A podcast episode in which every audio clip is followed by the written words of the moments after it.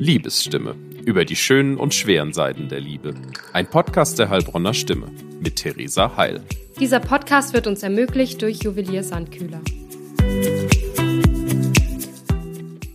Toxische Beziehung. Das ist ein Begriff, der gerade die sozialen Netzwerke flutet. Aber was bedeutet das genau und wann ist eine Beziehung denn wirklich toxisch? Wir haben mit Psychologin und Paartherapeutin Julia Hintertür über das Phänomen gesprochen. Sie erklärt uns, wie Betroffene ihre ungesunden Dynamiken lösen können und welche Rolle unsere Kindheit in der Liebe spielt. Außerdem haben wir Paula und Anna zu Gast, die uns von ihren toxischen Beziehungen berichten. Triggerwarnung vorab, in dieser Folge sprechen wir über psychische und körperliche Gewalt in Partnerschaften.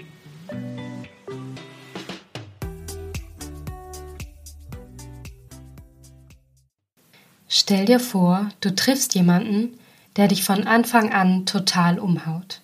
Du spürst ein Kribbeln am ganzen Körper, weil du fühlst, dass du die große Liebe gefunden hast, den einen Menschen, der nur für dich bestimmt ist. Alles scheint perfekt zu passen, noch nie hat dich ein Partner oder eine Partnerin so auf Händen getragen. Doch dann folgt der erste Streit, dein Partner stößt dich weg, meldet sich tagelang nicht mehr bei dir, nur um dann wie aus dem Nichts wieder seine Liebe zu beteuern. Alles ist wieder gut, bis es zum nächsten Streit kommt. Und plötzlich steckt er in einem Wechselbad, das aus Hoch- und Tiefhasen besteht und aus dem er nicht mehr rauskommt. Dieser Ablauf ist ein Musterbeispiel für das, was man eine toxische Beziehung nennt. Wirft man einen Blick auf Social Media, dann fühlt es sich fast so an, als wären Beziehungen oft sehr schnell als toxisch abgestempelt und als habe fast jeder Mensch so etwas schon mal erlebt. Aber ist das denn wirklich so? Um das zu klären, habe ich heute Julia Hintertür zu Gast. Ihr kennt sie schon aus der vergangenen Folge, da hat Laura mit ihr über die verschiedenen Beziehungsmodelle gesprochen. Sie ist Paar- und Sexualtherapeutin und arbeitet bei der psychologischen Familienberatungsstelle der Caritas Heilbronn-Hohenlohe. Julia, ich freue mich sehr, dass du heute hier bist. Fangen wir vielleicht mal bei den Basics an. Was bedeutet denn der Begriff toxisch überhaupt? Ja, der Begriff toxisch ist ja auch, ähm, ja, ich sag mal Ende der 90er in die Medien gekommen, ist total viral gegangen. Toxische Männlichkeit, toxische Freundschaft und eben auch toxische Beziehungen und ist in die Popkultur damit eingezogen. Und ähm, für mich ist es immer wichtig, erstmal zu sagen, dass das kein psychologischer Fachausdruck ist. Also toxische Beziehungen ist erstmal etwas, was etwas ja, beschreibt, Mm, in Form von einer dysfunktionalen Beziehungsdynamik. Der Begriff toxisch lädt gerne mal dazu ein, dass man sagt, eine Person ist giftig, also toxisch heißt ja Gift in der Beziehung und das heißt, das ist meistens auch der andere oder die andere und verhindert manchmal, dass Menschen in die Selbstreflexion gehen können und bringt Betroffene dann eben auch in so eine Opferrolle, wo sie total hilflos werden und deswegen bin ich eher ein Fan davon zu sagen, es gibt eine dysfunktionale Beziehungsdynamik Dynamik und manchen Menschen hilft es, toxisch zu nennen, um es für sich zu nutzen und manche Menschen hindert es, das toxisch zu nennen, weil sie dadurch vielleicht noch eher in so eine Falle geraten. Wie häufig kommen toxische Beziehungen denn wirklich vor? Ich würde sagen, jede Beziehung ist nicht davor gewappnet, irgendwann mal in eine dysfunktionale Beziehungsdynamik reinzurutschen und den einen passiert es vielleicht früher, vielleicht schon fast zu Beginn und den anderen passiert es später und die Aufmerksamkeit, die medial ist höher geworden. Das ist gut, damit man auf das Thema schaut, weil es ist wichtig, dass man darauf hinweist, dass es psychische und physische Gewalt gibt in Beziehungen. Und ich denke, das hat auf jeden Fall zugenommen, dass man dem ein Auge schenkt. Was macht eine Beziehung toxisch? Ja, man spricht davon, wenn Grenzüberschreitung passiert, also in Form von emotionaler, seelischer oder auch körperlicher Gewalt, Form von Abwertung, in Form von Manipulation. Und das Ganze passiert aber beidseitig. Das heißt, beide Personen in einer Beziehung tragen dazu bei, dass es eine Beziehungsdynamik gibt, die beiden nicht gut tut. Also das heißt, eine Person begeht Grenzüberschreitungen immer wieder und die andere Person lässt es zu. Und dann befinden wir uns natürlich in der Dynamik von Extremen, also in Extremen von Nähe und Distanz, also gelebte Nähe und Distanz in Beziehung oder in der Unterscheidung von ja, Aufwertung und Abwertung. Und ähm, das bringt natürlich dann eine gewisse Dysfunktionalität mit, eine gewisse Toxischkeit von beiden. Das klingt jetzt alles gerade noch relativ abstrakt. Kannst du da mal konkrete Beispiele geben, wie dieses Nähe-Distanz-Verhältnis aussieht? Also ein konkretes Beispiel ist, ein Partner, eine Partnerin lebt ganz viel Abwertungsverhalten aus und anstatt sich davon zum Beispiel abzugrenzen für die andere Person, fügt sich die Person dem Ganzen und isoliert sich zum Beispiel völlig aus seinem Umfeld und anstatt in die Autonomie zu gehen, geht's noch mehr in die Bindung. Das heißt also, obwohl Verhalten gelebt wird, was total schmerzlich ist, was total ungut für einen selber ist, auch von beiden Seiten, also die Person, die abwertet und die abgewertet wird, rutscht man immer mehr in die Nähe, obwohl es vielleicht an mancher Stelle mehr Distanz bräuchte. Gibt es in einer toxischen Beziehung immer ein Opfer und ein Täter oder eine Täterin? Täter-Opfer ist immer sehr absolut, weil das auch natürlich wieder dazu einlädt zu sagen, eine Person ist immer an allem schuld.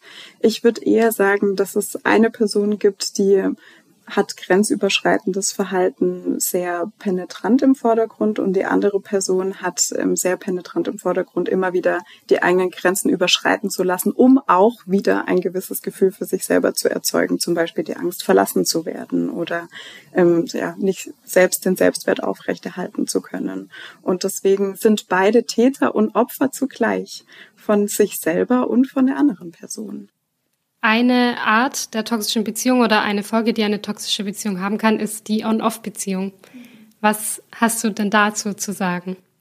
Ja, das darf man oft beobachten, dass ähm, toxische Beziehungen sehr wankelmütig sind. Also es gibt eben extreme Phasen. Also wenn wir nochmal den Bogen spannen zu davor, also was ist die Leitunterscheidung in einer Beziehung, die dysfunktional ist? Und das ist ja extreme Nähe oder extreme Autonomie, Distanz. Und das ist ja genau das. Also wir sind zusammen oder wir sind getrennt. Also wir können nicht miteinander, wir können aber auch nicht ohne einander. Das heißt, wenn ich es dann mal geschafft habe, mich zu trennen, dann denke ich, ohne die andere Person nicht leben zu können. Und deswegen hole ich mir diese andere Person wieder mit ins Boot, anstatt mich zu fragen, warum bin ich denn so abhängig von einer anderen Person, mit der ich in einer romantischen Beziehung bin? Dass Menschen häufig für sich erstmal in der Musterreproduktion bleiben, bis sie es schaffen, für sich selber eine dauerhafte Musterunterbrechung zu schaffen. Und die Musterunterbrechung muss nicht zwingend sein, dass man sich immer trennt, sondern die Musterunterbrechung kann auch sein, dass wir miteinander eine Art gefunden haben, miteinander gut leben zu können. Was man in Zusammenhang damit auch oft hört, ist das Thema narzisstische Persönlichkeitsstörung. Auch ein Begriff, der auf Social Media inflationär benutzt wird. Kannst du das mal einordnen, wie das in Beziehung zueinander steht? Da muss man natürlich sagen, dass es ganz klar Diagnosekriterien gibt in Handbüchern, mit denen Diagnosen gestellt werden können und eine wirklich narzisstische Persönlichkeitsstörung vom Feinsten, da muss man schon ganz, ganz schön viele Kriterien erfüllen. Und ich würde mal behaupten, das tun die wenigsten, sondern äh, unterschiedliche Menschen haben ein unterschiedliches Maß an narzisstischen Verhaltensweisen. Die sieht man natürlich auch immer gerne bei der anderen Person anstatt bei sich selber und deswegen fängt, neigt man oft dazu, dass wenn Grenzüberschreitung passiert, dass man dann anfängt zu pathologisieren und den anderen als psychisch krank deklariert, was ich schon auch gefährlich finde, weil wir da natürlich wieder in die Sackgasse kommen, du bist der Täter und ich bin das Opfer. Um die Dynamik in einer toxischen Beziehung genauer zu verstehen, haben wir mit Paula gesprochen. Sie war drei Jahre mit ihrem Ex-Freund zusammen und sagt selbst, dass die Beziehung toxisch war. Paula heißt eigentlich anders. Wir haben ihr einen neuen Namen gegeben, um ihre Identität zu schützen. Sie ist 23 Jahre alt und stammt ursprünglich aus der Region Heilbronn, studiert aber jetzt in einem anderen Bundesland. Kurzer Disclaimer, das Gespräch haben wir im Vorfeld über das Telefon aufgezeichnet, darum ist der Ton nicht so spitze. Paula, wie habt ihr euch denn kennengelernt? Wir haben uns auf dem Geburtstag von einer Freundin von mir kennengelernt. Also der war, er war als Begleitung von einem anderen Freund dabei. Ähm, ja, und wir haben uns unterhalten und haben dann danach auch ähm, Social Media ausgetauscht und haben dann angefangen zu schreiben und haben uns immer wieder auf anderen Partys getroffen und ähm, ja, dann irgendwie, also mir war relativ schnell bewusst, dass ich Interesse habe und mir war auch bewusst, dass von seiner Seite aus da Interesse ist. Aber er hatte nicht so das Interesse an Bindung, würde ich sagen. Und dann ging das, glaube ich, so sechs Monate oder so. Also es war so ein Hin und Her und ja, so nach sechs Monaten würde ich sagen, waren wir dann in einer Beziehung. Woran hast du gemerkt, dass er kein Interesse an Bindung hat? Ich habe relativ oft gefragt, was das ist und habe auch gesagt, dass meine Freunde mitbekommen, was das, also dass wir uns halt regelmäßig sehen und dass wir nach Partys auch zusammen nach Hause gehen und so. Und dass mein Umfeld mich auch fragt, was das ist. Und er hat immer wieder gesagt, ja, da muss er ja nicht drauf antworten. Wie wurde dann klar, dass ihr zusammen seid? Ich habe mein Abitur geschrieben zu der Zeit und bin dann auf Abifahrt. Und vor der Abifahrt ähm, hat er dann gemeint, ja, aber du weißt schon, dass wir in einer Beziehung sind und dass du da dann ein bisschen aufpassen musst, was du machst. Das war so eine Absicherung für ihn. Wann wurde die Beziehung denn für dich toxisch? Ich glaube, es war relativ am Anfang schon klar und meine Freunde, also die kannten ihn auch und haben auch gesagt, dass ich ein bisschen aufpassen muss.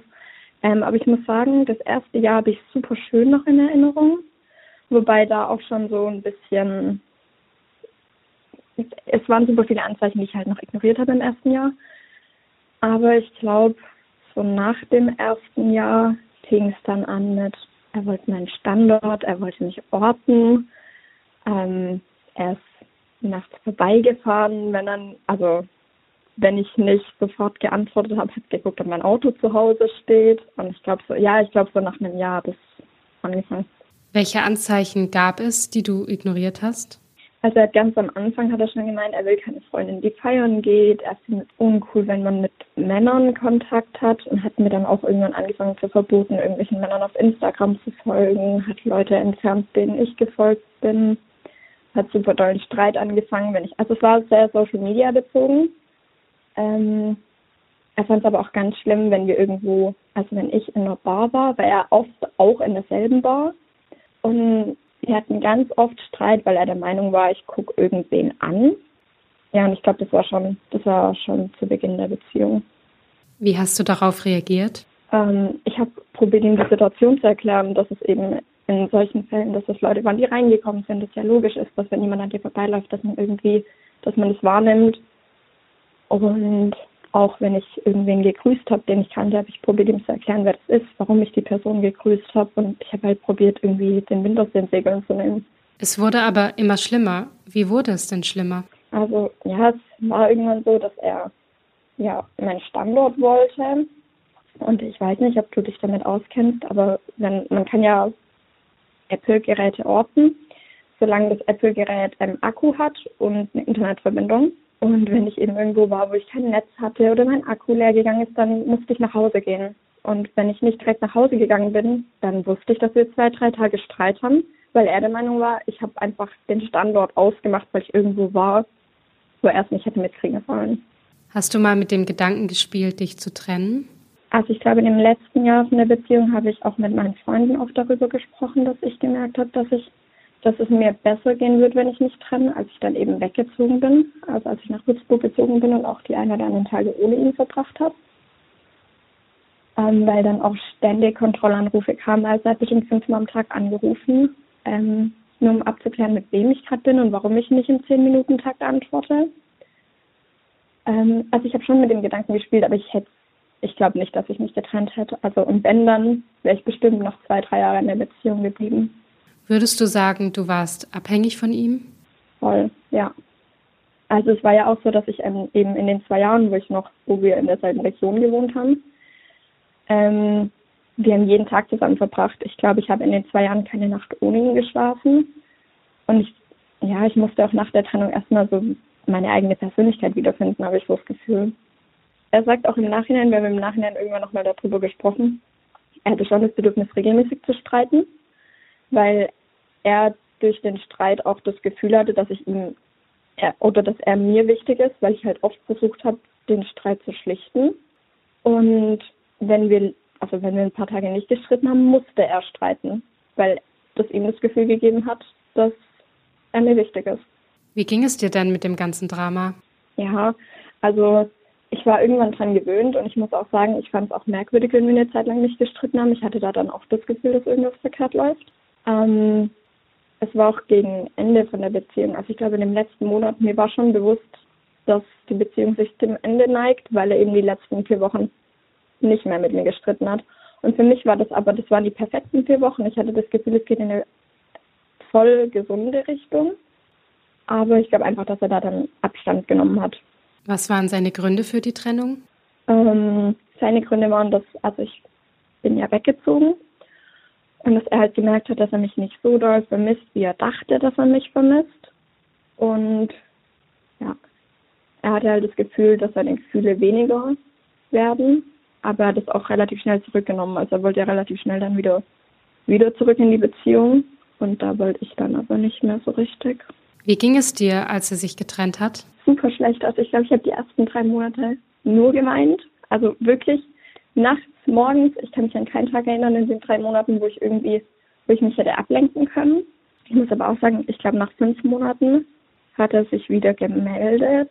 Und da wurde ich dann auch wieder so ein Tick rückfällig. Also wir hatten dann bestimmt nochmal ein Dreivierteljahr Kontakt, wo wir es dann zwischendurch auch nochmal probiert hatten, wo sein Verhalten dann aber noch schlimmer als in der Beziehung wurde und dann. Würdest du sagen, er hat sein Verhalten reflektiert? Ja, er war beim Hausarzt und hat ihm die Situation geschildert und hat, glaube ich, auch eine Überweisung zu den Therapeuten. Ich würde behaupten, er hat sein Verhalten eingesehen und probiert daran zu arbeiten. Hast du denn dein eigenes Verhalten reflektiert? Ja, also ich würde auf jeden Fall sagen, also so eine toxische Beziehung funktioniert ja nur mit einem, einem Geben und Nehmen. Also es ist ja ein Zusammenspiel ähm, von zwei Personen. Und ich glaube auch, dass ich also mittlerweile, wenn jemand eifersüchtig reagiert, ich ähm, also ich reagiere ganz empfindlich auf eifersüchtige Personen. Einfach weil ich Angst habe, ähm, dass ich mich da wieder so mitreißen lasse. Heute sagt Paula, dass es ihr wieder gut geht. Sie hat seit der Trennung wieder andere Menschen gedatet und hat zu ihrem Ex-Freund nur noch sehr sporadisch Kontakt. Paula hat die Beziehung und auch ihren eigenen Beitrag dazu gut verarbeitet und reflektiert. Trotzdem wäre es doch praktisch, man wüsste schon während der Datingphase, ob die Beziehung eines Tages toxisch wird. Gibt es hier Warnzeichen, auf die man achten sollte? Diese Frage habe ich Julia Hintertür gestellt. Ja, so Warnsignale finde ich auch immer sehr ja, mit Vorsicht zu genießen, weil die kann man meistens erst im Nachhinein dann festmachen, dass die passiert sind. Aber was hilfreich sein kann für so ein Frühwarnsystem, sind quasi Marker für sich irgendwie zu beobachten, die für eine gesunde oder auch ungesunde Liebe sprechen. Also über was spreche ich hier zum Beispiel? Über die Intensität. Also wie intensiv, wie schnell steigen wir in die Beziehung miteinander ein. Also was man ja so liest, ist, dass in toxischen Beziehungen geht alles ganz schnell. Und da ist alles total grandios und es gibt eigentlich nichts, was besser ist. Man hat seinen Seelenverwandten gefunden, sprechen ja viele davon.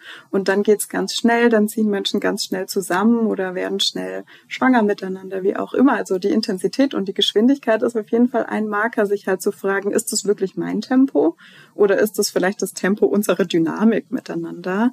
So ein zweiter Punkt ist natürlich zu prüfen, wie, sie, wie steht's um meine Isolation? Also inwieweit gebe ich Zeit und Mühe in meine Beziehung rein, aber kümmere mich gleichzeitig natürlich auch noch um andere meine Lebensbereiche. Also um die Arbeit, um Freundschaften, um Familie, um Freizeitgestaltung und so weiter. Und wie weit gebe ich das auch auf in einem gesunden Maße für die Beziehung?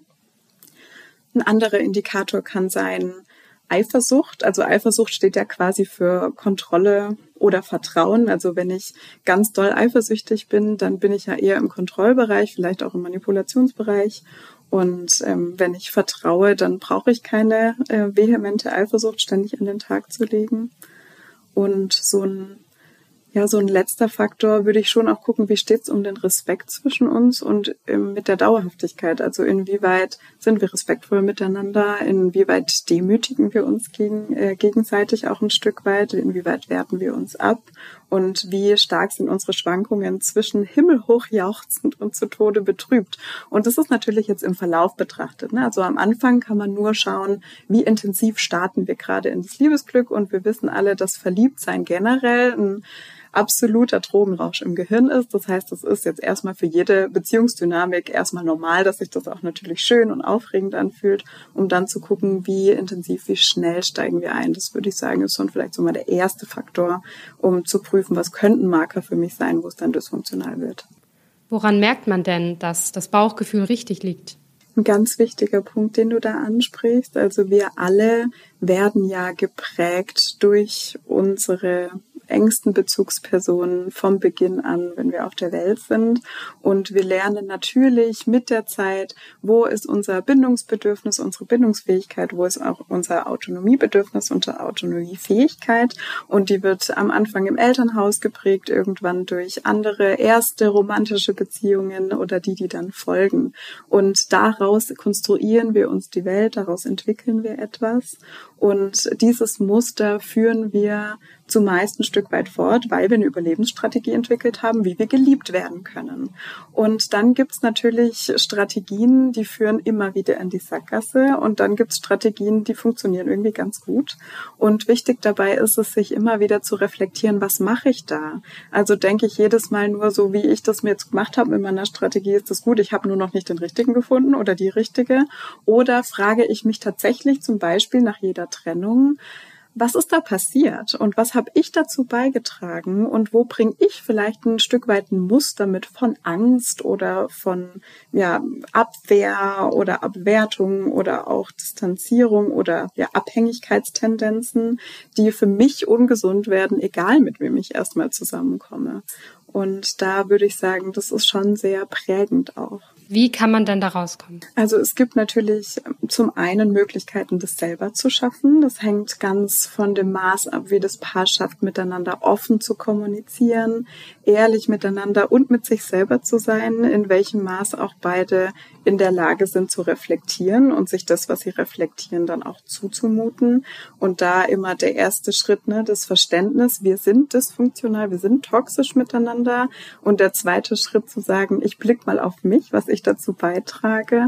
Und der dritte Schritt dann zu sagen, was brauchen wir voneinander, um da rauszukommen. Und ich erlebe es, dass es manche Paare, vielleicht sogar viele, kann ich nicht einschätzen, die schaffen das nicht alleine. Die suchen sich dann zum Beispiel Beratung als Paar oder eben auch alleine. Also manchmal kommt natürlich dann auch nur eine Person, die sagt, ich leide total unter der Dysfunktionalität, unter dem Toxischen in unserer Beziehung. Wann würdest du sagen, ist der Punkt überschritten, wo man das noch retten kann oder retten sollte? Ich denke, jeder Mensch ist in der Lage für Veränderungen. Die Frage ist, wie bereit sind diese, sagen wir mal, zwei Menschen, die in einer Beziehung miteinander sind, diesen Punkt zu überschreiten? Und ein gutes Maß dafür für sich selber einzuschätzen, bleibe ich oder gehe ich, ist natürlich zu prüfen, wie glücklich bin ich gerade, wie viele gute, wie viele schlechte Tage habe ich und was kann ich für mein eigenes Glück tun und inwieweit sind wir beide vielleicht auch bereit daran, was zu tun. Weil wenn wir nochmal den Bogen spannen ne, zu Täter und Opfer, dann könnte man ja meinen, irgendwie immer der andere oder die andere muss jetzt was machen und dann wird alles gut. Also man gibt so die Verantwortung total ab, um dann für sich in einen Sortierungsprozess zu gehen, was ist den Anteil, den ich angehen kann, was ist der Anteil, den du angehen kannst und inwieweit sind wir bereit und was habe ich schon schon getan, was nicht funktioniert hat und muss ich dann eine Entscheidung treffen, gehe ich oder bleibe ich? Also was ich jetzt aus dem Gespräch vor allem mitnehme, ist, du pochst sehr darauf, dass jeder so ein bisschen seines eigenen Glückes Schmied ist und dass man sich sozusagen aus dieser Ohnmacht, die man ja fühlt in solchen Momenten, lösen muss. Genau. Und sich seine eigenen TäterInnenanteile anzuschauen, weil ich in einer Beziehung nicht ohne Grund bin und bleibe. Und das ist ein schmerzlicher Anteil und ich mag damit gar nicht abwerten, dass da auch ganz viel Schmerz darin ist, zum Beispiel Grenzüberschreitung zu erfahren. Also das möchte ich an der Stelle auch nochmal ganz klar sagen. Natürlich gibt es Opferanteile, definitiv, aber eben auch eigene Täteranteile. Und ja, darauf poche ich sehr, dass man sich selber immer fragt, was macht mich glücklich und was trage ich dazu bei und inwieweit mache ich andere Menschen für mein eigenes Glück verantwortlich. Julia Hintertür vertritt die Meinung, dass an einer toxischen Beziehung immer beide schuld sind, dass beide Partner Opfer und Täter zugleich sind.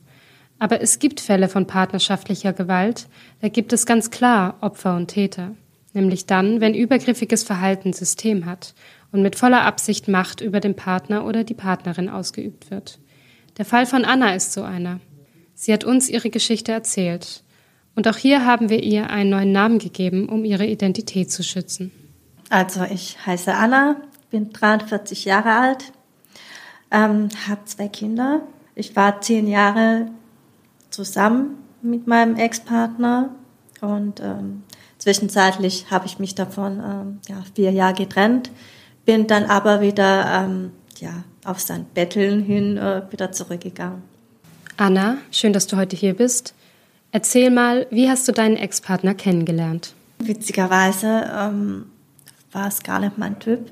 Also vom Aussehen her absolut nicht mein Typ. äh, wir haben uns über ein Datingportal äh, kennengelernt. Und ähm, ja, ich habe freundschaftlich äh, mit ihm geschrieben. Ähm, fand ihn auch gar nicht anziehend oder so. Ich wollte mich einmal freundschaftlich treffen. Und ähm, als ich ihn gesehen habe, war schon irgendwie ganz komisch. Also ich kann es nicht genau beschreiben, aber ähm, er hat nicht gelacht oder so. Ja, er hat total ernst geguckt. Ähm, eigentlich wollte ich dann auch wieder rückwärts. Und mein Bauchgefühl hat gesagt, mh, hm, irgendwie, ich weiß nicht, total komischer Typ.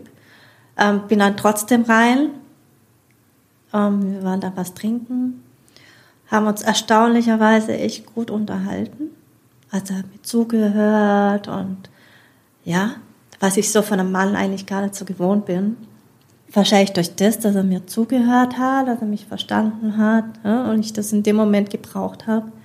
Ja, habe ich mich dann doch irgendwie verliebt. Ne? Also er hat dann, ich habe gedacht, ich habe meinen mein Seelenpartner gefunden, ne? total verrückt. Dabei hat er eigentlich nur das nachgeplappert, was, was ich hören wollte. Ne? Er hat genau zugehört. So, da drauf steht sie, ja, und das, das ist ja wichtig. Und klar, dann einfach gesagt, ja, ich auch. Und bei mir ist es genauso. Und ähm, ja, Familie will ich auch. Und ja, ich habe, er hat mich massiert am Anfang, hat mich behandelt wie eine Königin. Wann hat sich die Dynamik eurer Beziehung verändert? Also ich muss sagen, ich habe ziemlich schnell seinen Hausschlüssel bekommen. War auch total komisch. Und das Bröckeln, ähm, ja, das kann ich gar nicht genau sagen. Das war irgendwie so schleichend. Nur nach drei, vier Monaten hat es irgendwie angefangen, ein bisschen schräg zu werden. Aber ich, ich kann gar nicht genau sagen, weil es so schleichend immer Stück für Stück ging. Weiß ich nicht. Es, es fing dann an, dass er mich angefangen hat zu kritisieren. Ähm, wie gesagt, ich war dann arbeitslos, weil mir der Job äh, äh zu viel wurde. Und ich habe mich beworben und dann meinte er so, ja, es liegt an einer komischen Art, ne, dass du da ähm, immer wieder ablufst, auf gut Deutsch, ne, Absage bekommst. Also diese, diese Abwertungen fingen langsam an und dann so, ja, es war an einem Abend, da hat er plötzlich mittendrin am Abend Licht ausgemacht im Wohnzimmer, ich saß noch da und äh, hat sich ins Bett gelegt und hat Fußball angemacht und hat so getan, als wäre ich gar nicht da. Da bin ich rüber und habe gesagt, was ist da los? Na, was soll das? Sag doch, wenn ich gehen äh, soll, wenn du Fußball gucken willst, wenn du müde bist, wenn du schlafen willst, äh, wenn du alle Ruhe haben willst. Aber es war so in mir, als wäre ich gar nicht da. Und ich war in dem Moment so geschockt, ähm, dass ich angefangen habe weinen, weil, weil ich das so demütigend fand. Und ähm, das hat ihn gar nicht berührt oder so. Ne? Also jeder andere würde hingehen ähm, und seine Freundin umarmen oder so, sag ich mal. Und der war immer nur so, ja, dein Pech. So. Hast du da angefangen, an der Beziehung zu zweifeln? Nee, äh, blöderweise gar nicht.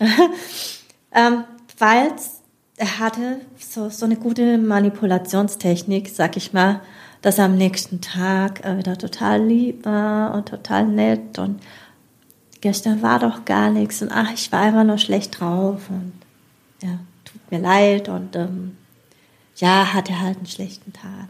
Und es hat sich immer so, so abgewechselt, ne? Da gab es gute Tage und dann gab es wieder schlechte Tage. Und ich habe gedacht, hm, ich weiß, was stimmt mit mir nicht oder was, was mache ich falsch? Ja, kam dann immer wieder so, dass am einen Tag hat er mich in die Luft gehoben. Ja, dann war ich die Prinzessin und dann ähm, waren wir unterwegs.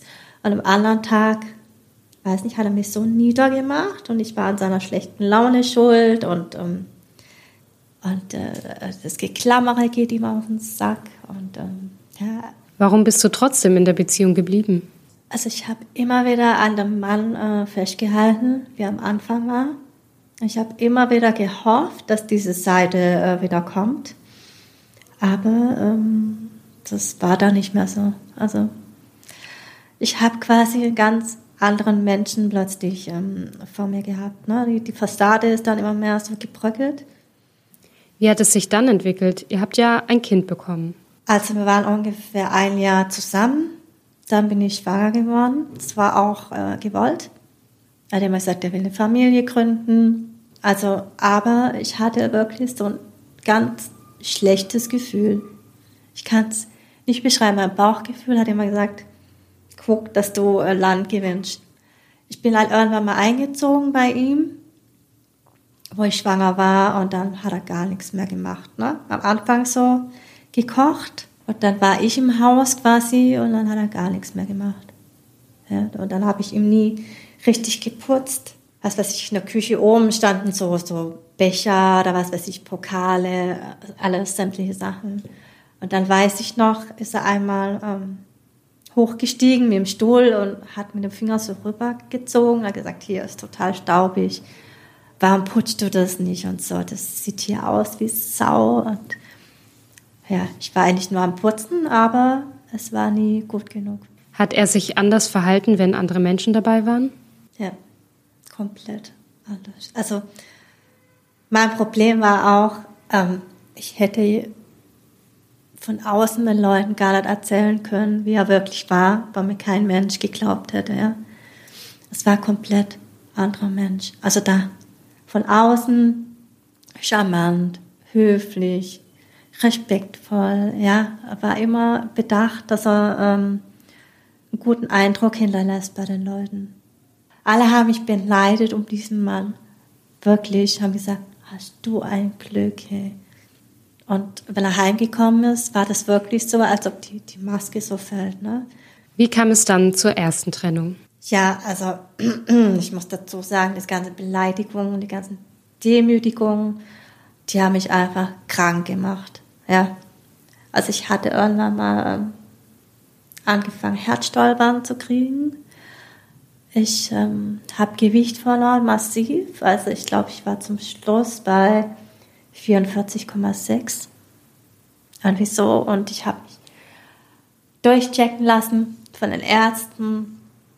War aber alles gut. Ne? Also mir hat nichts gefehlt, aber diese Psyche, also dieses ständig auf mir rumtrampeln, ähm, hat mich echt so krank gemacht, dass ich gesagt habe, ich schaffe das nicht mehr. Ne? Also ich war ja nur noch so ein, so ein Schatten. Und dann habe ich gesagt, ich muss, muss mein Kind so nehmen, ich muss weg. Ja, ich muss einfach gucken, dass ich wegkomme. War halt nicht so einfach, weil er mich halt auch finanziell ähm, noch ruiniert hat. Er hat doppelte Sachen verkauft oder also heimlich verkauft. Ich weiß noch, er hat einen Fernsehtisch von mir verkauft für einen Euro.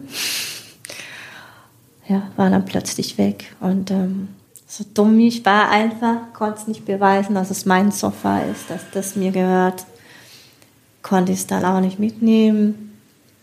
Ja, also er ist wirklich taktisch äh, vorgegangen. Da hat er wirklich Erfahrung drin gehabt. Sag ich mal, ähm, und meint, das wäre, wer nimmt dich schon mit einem Zweijährigen? Und ähm, es war aber an einem Tag, weiß ich nicht, wo er mir gedroht hat einfach und ähm, ich gedacht habe, okay, bevor jetzt noch was körperlich passiert oder mein Kind irgendwie dumm angegangen wird. Und ähm, ich habe gewartet, bis er auf der Arbeit ist und dann, ja, bin ich zu Verwandten einfach ähm, abgehauen. Es war sehr mutig von Anna, dass sie sich getrennt hat. Aber das hat erst geklappt, als der Leidensdruck zu groß wurde, um ihn zu ertragen. Nach der Trennung sei Anna ein seelisches Wrack gewesen, erklärt sie. Julia Hintertür erklärt, warum es für Betroffene oft so schwierig ist, sich aus einer toxischen Beziehung zu lösen. Gewohnheit kennt keine Moral.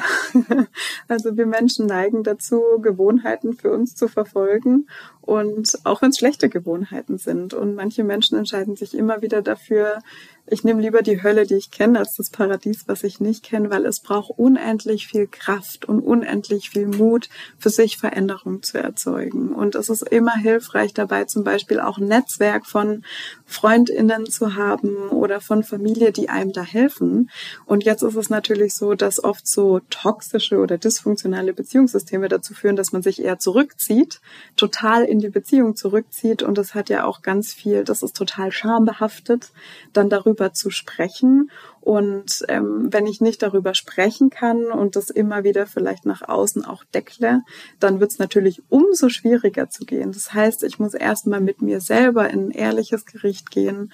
Wie geht's mir gerade und was mache ich da? Dann ist es hilfreich, sich anzuvertrauen, Vertrauten oder auch professionell, ne? also in Beratung, um dann zu gucken, kann ich gehen? Schaffe ich das zu gehen? Habe ich die Kraft? Habe ich den Mut, was anders zu machen und in ein, in ein Unbekanntes zu gehen? Weil ich kenne ja gerade auch nichts anderes mehr als diese Beziehung und auch so mit mir selbst umzugehen und so mit mir umgehen zu lassen.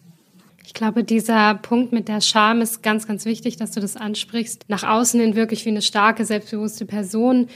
Da würde ja irgendwie meine Maske fallen, würden die wissen, was hinter den Kulissen abläuft und Vielleicht habe ich es auch nicht anders verdient, weil ich so mit mir machen lasse. Was würdest du denn jemandem raten, der solche Gedanken hat? Also erstmal würde ich raten, ein Bewusstsein dafür zu schaffen, dass es Liebe nie ohne Leid gibt. Also egal in welchem Beziehungssystem wir uns befinden, werden wir nicht drum kommen, verletzt zu werden, uns zu ärgern über sich oder über andere und auch mal Phasen zu haben, in denen es einem nicht gut geht.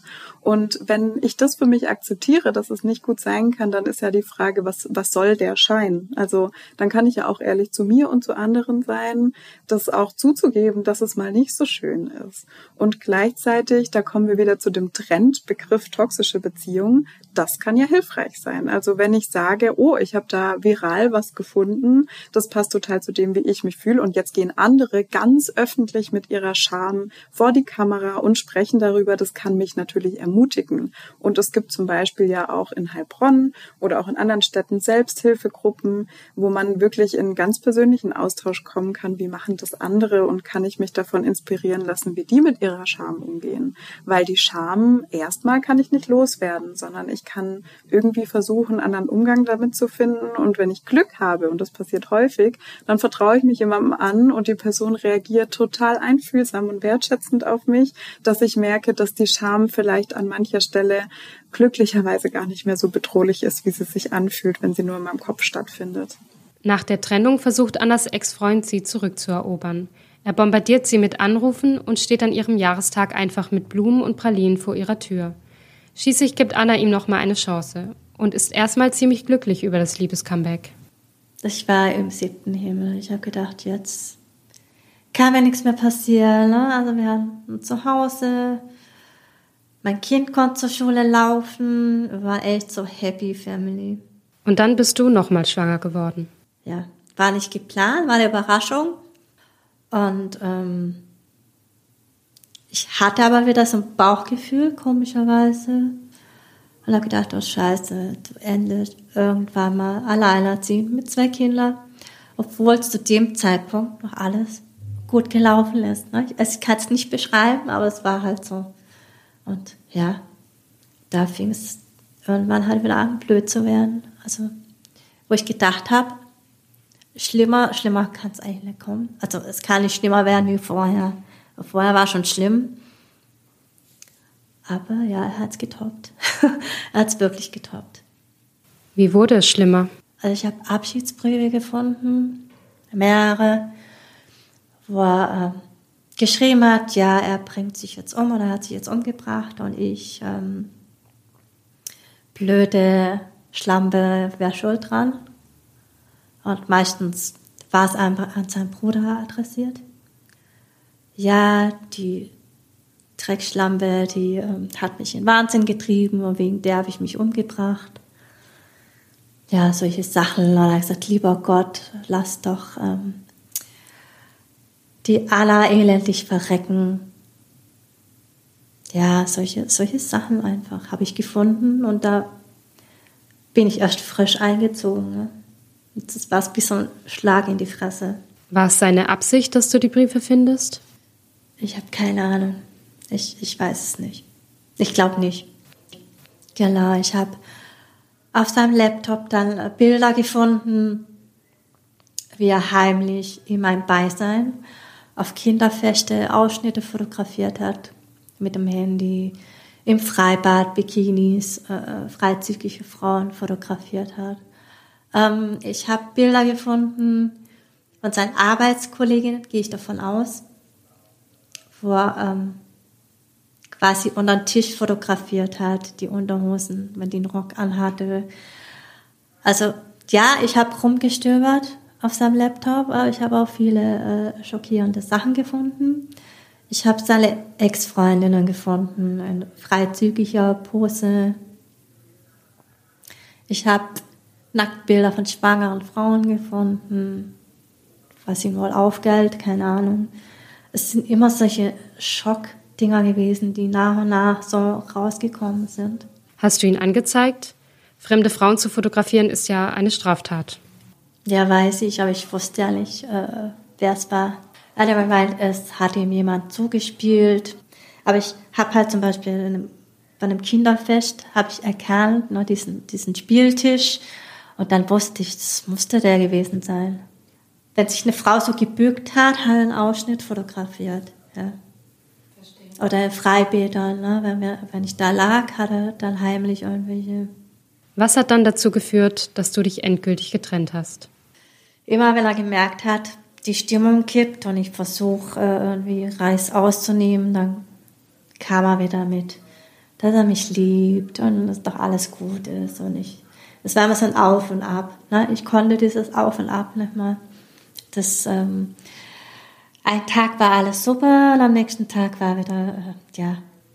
Und ähm, ich weiß, wir waren, wir waren spazieren auf der, auf der Buka in Heilbronn und dann wollte er nach links und wir wollten nach rechts. Ja, so banale Sachen. Und dann habe ich gesagt, nee, wir gehen jetzt nach rechts. Und dann ist er total ausgerastet. Nein, nein, das wird so gemacht, wie, wir, wie ich das mache. Und dann gab es totale Eskalation und dann hat er so gemeint, ja, ihr blöden Arschlöcher und so. Ja, also wirklich. Und dann kam jemand vorbei, eine Kollege mit Familie, und dann hat er umgeswitcht. Ja, also er ist zehn Meter vorausgelaufen, dann hat er die gesehen, er ist stehen geblieben, bis wir da waren und dann hat einer auf Happy Family gemacht und hat mich umarmt und hat mich geküsst und ah, seine Kinder und da ich dachte, nee, also so möchte ich jetzt die nächsten zehn Jahre nicht verbringen. Ne? Also das ist einfach nur grausam, wenn man sich selber das irgendwie antut. Und klar, ging es dann los mit ähm, Beleidigung vor den Kindern. Also die Beleidigungen wurden dann schlimmer. Ja. Ich wurde dann als Dreckspotze, als Drecksschlampe, Drecksfore, das war täglich vor den Kindern. Manchmal einfach nur, um mich zu provozieren. Hat es ganz leise, hat es gesagt. Und da habe ich gesagt, okay, ich will nicht, dass meine Kinder so werden. Ich will mir das nicht mehr, nicht mehr geben. Ich weiß zwar nicht wie, weil ich wirklich mittellos war. Ich war, war in Elternzeit. Und äh, er hat auch wirklich nichts an Babyausstattung oder irgendwas gezahlt. Er hat wirklich mich finanziell immer so kurz gehalten, dass ich keine Möglichkeit hatte, irgendwas anzusparen oder. Ne? Das hat er auch mit Absicht gemacht, klar. Ähm, ich war wirklich am Boden. Ich, ich war wieder wirklich ein Frack der hat mich, weiß nicht, wie man das sagt, so ausgesaugt einfach. Ne? Ich war nur noch so eine Hülle, habe nur so, so halber funktioniert, aber hatte eigentlich keine Kraft mehr. So. Freunde haben gesagt, du musst da raus, warum, warum bist du so blöd und wieso gehst du nicht und wieso bist du da zurück? Ich, ich, ich weiß es nicht, keine Ahnung, ich habe ihm einfach geglaubt, dass alles gut wird. Du hattest mir erzählt, dass du denkst, dass dein Ex ein Narzisst ist. Wie bist du denn darauf gekommen? Ich habe komischerweise immer wieder Vorschläge gekriegt von meinem Handy über Narzissmus. Das war da noch gar nicht so publik, sag ich mal. Ähm, Ich konnte mit dem Begriff nichts anfangen, aber irgendwann habe ich da mal auch eine Selbsthilfegruppe in Facebook entdeckt, habe mich da angemeldet, ähm, habe gelesen, was hauptsächlich die Frauen da schreiben. Natürlich gibt es auch Männer, also es gibt auch genügend Männer, ähm, die trauen sich nur nicht irgendwie darüber zu reden. Aber es gibt genügend Männer, ja, die das Gleiche durchmachen. Und da weiß, hatte ich so einfach so Déjà-vus, ne? also alles, was die geschrieben haben, war so, was ich erlebt habe. Ich war total geschockt, weil ich gedacht habe, es kann doch gar nicht sein. Also, warum gibt es so viele Leute, die das Gleiche durchmachen? Und ähm, ich habe das auch gar nicht mit meiner Mutter irgendwie in Verbindung äh, ähm, gesehen. Meine Mutter ist auch so, so eine Art, ja, so eine Kreatur, sag ich mal. Da fiel es mir wie, wie, die, wie die Schuppen irgendwie, ne? Vor Augen. Also es hat alles irgendwie einen Sinn gemacht. Wie hast du es dann endgültig rausgeschafft? Also ich habe es natürlich wieder heimlich geplant. Ich habe immer wieder, habe ich gesagt, für mich ist die Beziehung beendet. Ich bin in Elternzeit gewesen. Ich hatte zwei kleine Kinder. Keine Sau wollte mir eine Wohnung geben. Ja, das hat mich total umgehauen. Ich habe gedacht, ich komme da nie wieder raus. Das war echt schlimm. Und er hat auch immer gesagt, ähm, du brauchst gar nicht versuchen abzuhauen, dich nimmt keiner in Elternzeit, du hast keine Möbel mehr, du hast zwei kleine Kinder, wer, wer soll dich nehmen? Wie willst du Miete zahlen? Ich mache dich fertig, ich nehme dir noch, und nehme unsere Kinder noch, ich nehme sie dir weg, ich nehme dir alles, wenn du es versuchst. Aber ähm, ich habe zwei Tage lang geheult, weil ich einfach so dumm war oder naiv und äh, drauf reingefahren bin. Zweites Mal. Und dann äh, bin ich aufgestanden, habe gekämpft. Es hat gedauert, aber ja, ich hatte ähm, Collections äh, zur Stadtsiedlung. Hat zwar gedauert, aber äh, wenn der Mann mir nicht geholfen hätte, wäre wär schwierig gewesen. Ne? Anna sagt, sie hat mit Ende 30 nach der Trennung zum ersten Mal Selbstwertgefühl entwickelt. Heute hat ihr Ex-Freund eine neue Freundin und wie Anna sagt, damit ein neues Opfer. Die neue Frau hat sie bis heute nicht kennenlernen dürfen, sagt sie. Annas Fall zeigt, dass eine toxische Beziehung manchmal in eine Gewaltbeziehung übergehen kann. Und ihr Fall ist nicht der einzige. Darüber habe ich auch mit Julia Hintertür gesprochen. Natürlich sprechen wir von der dysfunktionalen Beziehungsdynamik, wenn Gewalt in einer Beziehung passiert und ich bleibe in dieser Beziehung. Und ich glaube oder ich würde sagen, dass es nicht unbedingt körperliche Gewalt geben muss, um unendlich viel seelisches und äh, psychisches Leiden in einer Beziehung zu haben und ganz viel, ja, verbale Abwertung, Manipulation zu erleben. Das sind natürlich alles Dinge, die haben erstmal nichts mit körperlicher Gewalt zu tun, ist aber natürlich eine Form von Gewalt, eine Form von Grenzüberschreitung und kann oder fällt in diesen dysfunktionalen Bereich, den wir toxisch nennen dürfen. Über das Thema partnerschaftliche Gewalt sprechen wir in der nächsten Folge noch einmal ausführlich.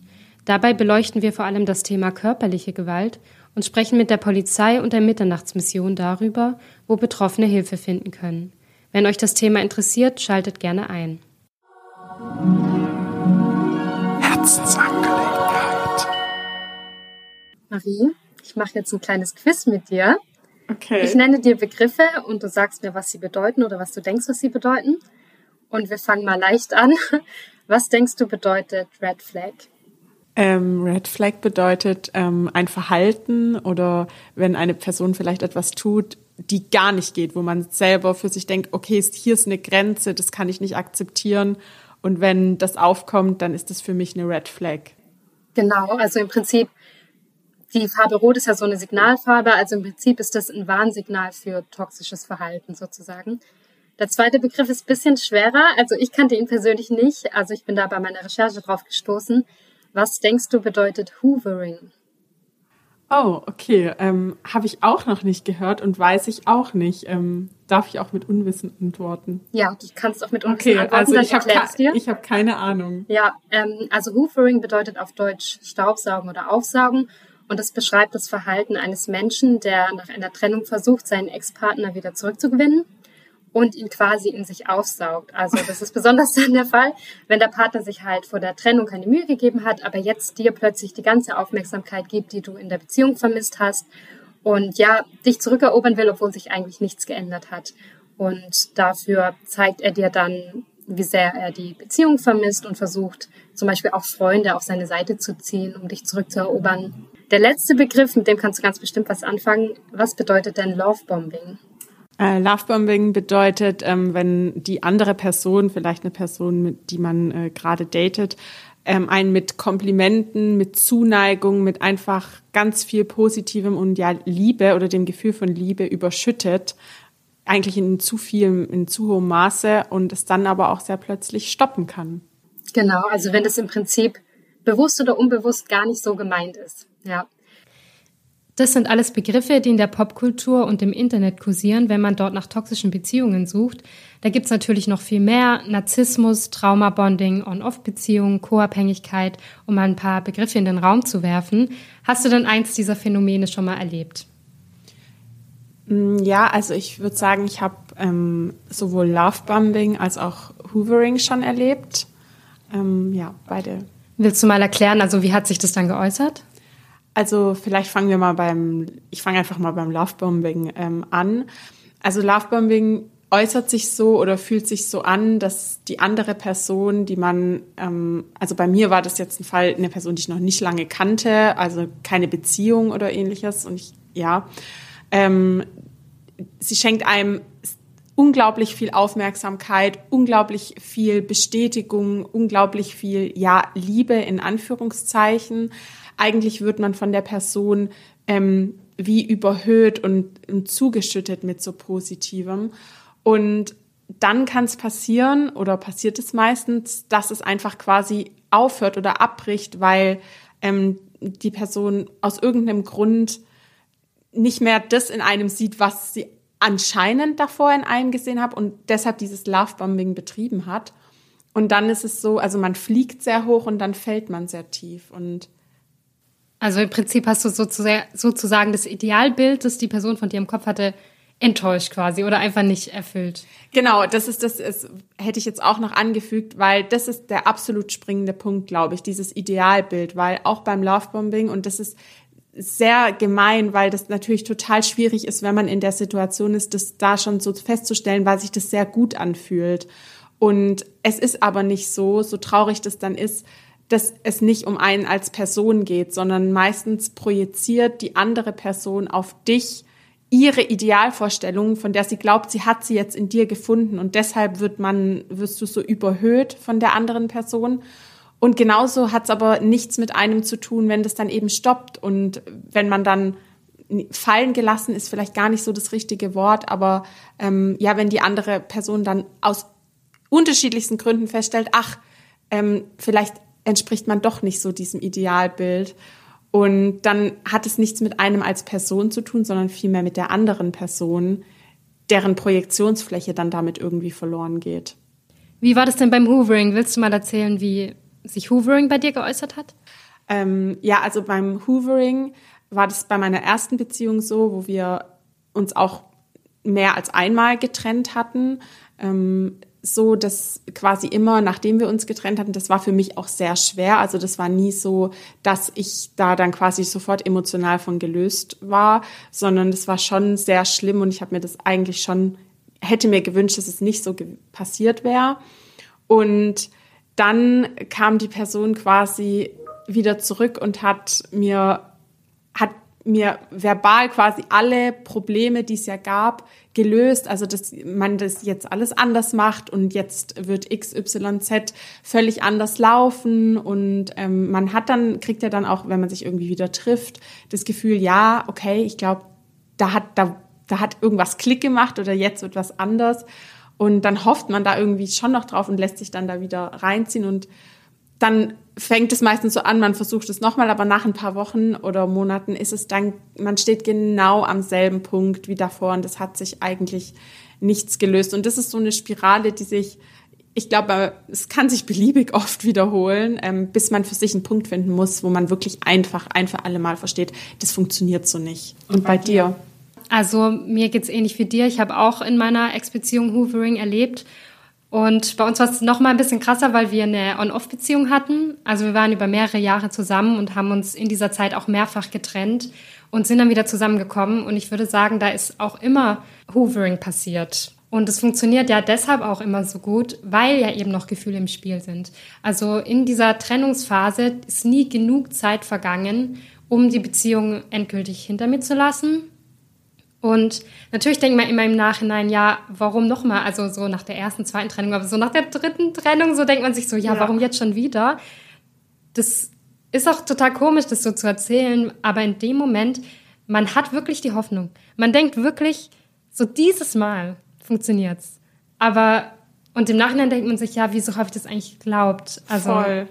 Ja. Ich glaube, nicht nur im Nachhinein ist es komisch, das zu erzählen, weil es so klar scheint, dass es so sinnlos ist, sondern ähm, das kennt man vielleicht auch selber von Freunden, auch für Freunde, die dir dabei zugucken oder denen du das erzählst, die denken sich natürlich auch, oh mein Gott, wie, wie kann man das jetzt nochmal noch mal versuchen, nochmal durchlaufen? Es wird genau das Gleiche sein, aber man, man ist überzeugt, nein, es wird ganz anders laufen. Aber es läuft nicht anders. Genau so ist es. Und ähm, ich weiß auch, dass es bei mir damals teilweise so war, dass ich das dann Freundinnen nicht erzählt habe oder nur mit sehr großer Überwindung, weil ich irgendwie wusste, wie die reagieren und auch verstehen konnte, wie sie reagieren. Aber ich selber dachte mir, ich stecke da jetzt drin, ich will das jetzt machen. Und wenn es nicht klappt, dann klappt es nicht. Und es hat am Ende eben nicht geklappt. Es, es braucht enorm viel Reflexion, zu verstehen, was da passiert ist und wie man da auch selber zu beiträgt. Und wenn ihr zu dem Thema mehr wissen wollt, dann schaut gerne online unter stimme.de slash Liebe vorbei. Da findet ihr einen ganzen Artikel, in dem wir euch erklären, was die Begriffe genau bedeuten. Wenn ihr Feedback zu dieser Folge oder dem Podcast habt oder Ideen oder Geschichten mit uns teilen möchtet, meldet euch gerne bei uns. Die Nummer und alle weiteren Infos findet ihr in den Show Notes. Wer möchte, kann sich auch gerne für unser Newsletter registrieren. Dann seid ihr auch immer informiert, wenn eine neue Folge online geht. Alle Infos gibt's auch hier in den Show Notes. Bis zum nächsten Mal. Vielen Dank an unseren Sponsor Juwelier Sandkühler dafür, dass er diese Folge möglich gemacht hat.